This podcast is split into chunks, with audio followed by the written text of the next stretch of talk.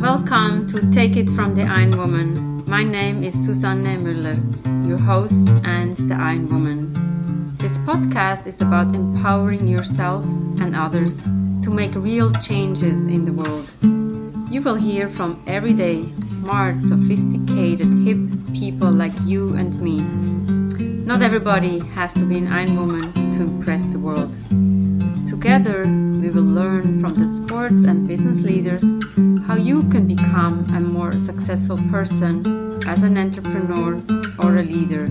It's one step at a time, one day at a time. Take your steps now, take your big steps now. Join me on this journey to success. Take it from the Iron Woman. We've spoken to Viola before.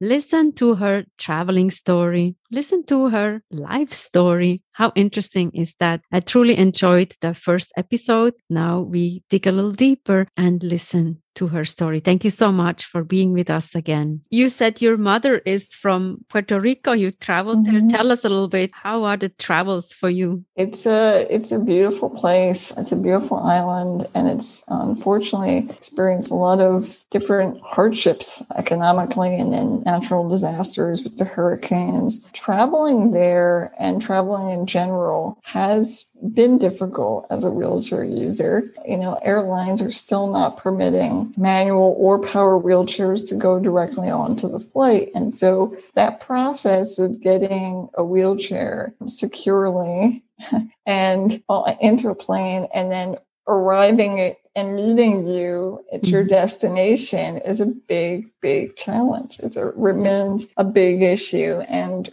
I, have seen very small movements of improvement, but the day, Suzanne, that I can mm-hmm. roll my my power wheelchair onto a plane and sit beside Dan in an airplane, a space would rather be. I that's it'd be revolutionary uh, mm-hmm. because it would just be so simple. And I think that that's a big reason why we do road trips and train rides because it's just so much more easy. Mm-hmm. But I, I, still have been very fortunate in my life to do international travel because I love it. And but I have to take equipment that I have to be okay with getting banged up. And so I don't bring my power wheelchair. I never do. I never bring the main one that I that I use because that's very very expensive equipment. Mm-hmm, mm-hmm. Very, very important to me. I have a separate travel chair that's manual, mm-hmm. which is not so great because then you have to rely on other people to push it mm-hmm. around. But yeah, so that goes into the luggage area. It gets banged around, but they're more durable. And then I have to have an assistant to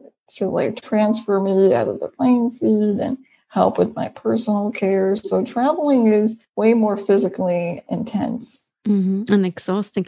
I remember I was traveling to a smaller airport and all of a sudden you had to take the stair. I'm like, oh, yes. What about yeah. people with disability, right? Not possible. Yeah. They do. Um, it's interesting because there there are airports now that will have type of hydraulic like platform lift. It's almost mm-hmm. like a mm-hmm. cherry picker, I guess you mm-hmm. would call it, mm-hmm. and that works. You may or may not get it, and and I think the major airports typically have the gates pathways, which are mm-hmm. ideal uh, way to do it. But I remember, I think it was when we went to I was traveled to Vietnam when I was at Duke, and it was a situation where they didn't have the gate, yeah. and uh, I had to wait a long time on the on the um, tarmac for that that type of special lift. And yeah, but thank goodness we did not have to manage like long flights of stairs. I'm just so honored to listen to your story and traveling and yeah, thank you. I feel like when you think it's everything is possible, right? And you seem to be an independent woman, a fun woman. And yeah, what else can we say? It, it's amazing how people underestimate what they would do if something like this were to happen, if mm-hmm. someone were to acquire a disability where suddenly their ability to walk is compromised, they mm-hmm. think, oh, that's it. That would be the end for me. And I really want people to challenge that thinking because you know, the human spirit is incredibly adaptive, Mm-hmm. resilient. And my, I would bet that whoever you are out there, you will likely figure out a way to do many of the things, if not all of the things that you had done before. And life would go on for you. I mean, it's a process for sure. And I'm not underestimating it. I'm not trying to downplay it at all. But it's something that I hear a lot from people who who don't have that experience or who've never spoken to someone Mhm. about it. And they'll say to me, no, it, it, we'd adapt. I think so. And you mentioned patience, Hmm. right? We don't we don't have patience. Everything has to go at the New York minute, and we don't. Especially in New York, I think we Hmm. underestimate patience. There's too many people, not enough time, and we just have to be Yeah. patient. Yeah.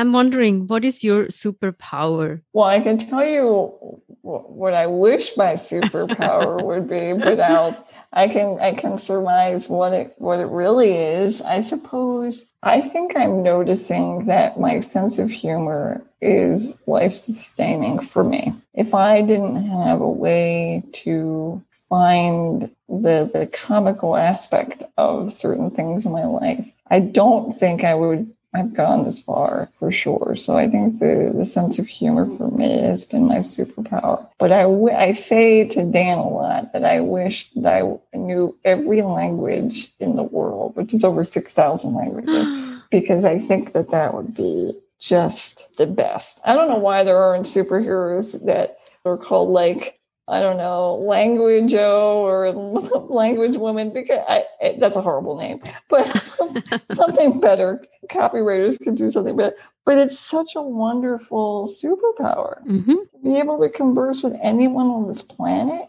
How many languages do you know? Hmm, I like to say I know th- two and a half.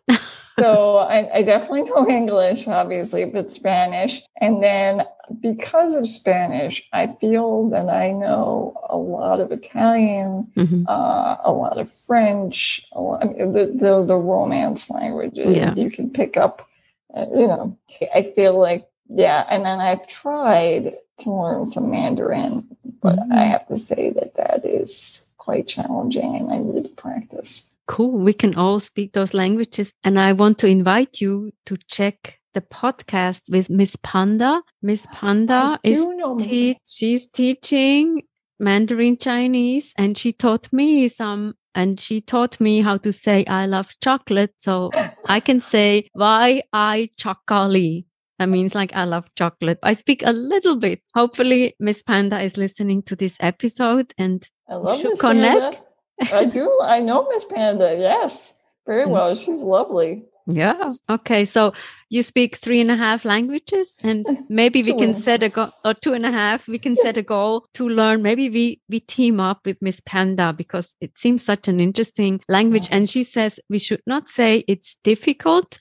She says we should say it's different. And I think that's the same with disability. We yes. take away the DIS and it's ability because you have different abilities yeah. and other people don't have. Yeah. No, it's so true. I do need to mind that with the language and, and such. Yeah. Yeah, Okay. thank you. What a cool story. What are you taking away from this episode? Take it from the Iron Woman.